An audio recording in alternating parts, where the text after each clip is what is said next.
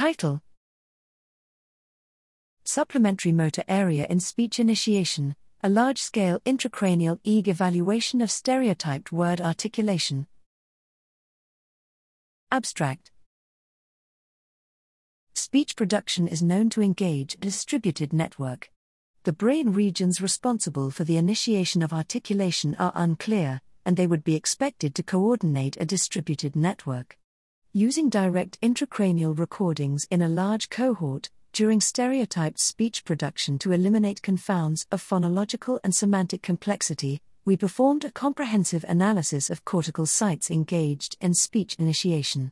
We found that the supplementary motor area, SMA, was the earliest speech motor region to be active prior to speech onset and was active almost exclusively prior to articulation.